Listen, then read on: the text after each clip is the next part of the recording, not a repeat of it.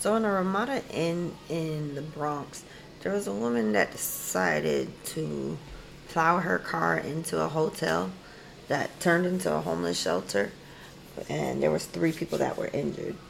Now they're saying it stemmed from an argument that happened, and this is not the first time that they've been there bef- before for an incident with the homeless shelter. But um, the woman she decided to go through the hotel, bust down the window. She went into the lobby and she was proceeding to the elevator.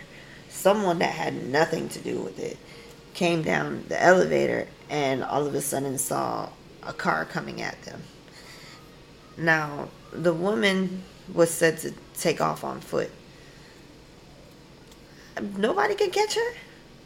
I, know everybody was in shock, but I, I, I would have chased after that lady because she just scared the crap out of me. And I don't take that lightly.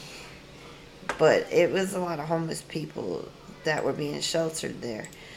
Um, I'm not sure as to how, if it was an organization that was helping with the homeless people, try to get somewhere decent to sleep for the night.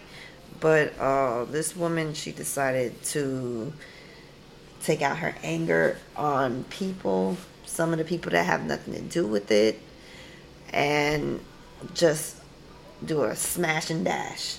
So let me know your your thoughts and comments below.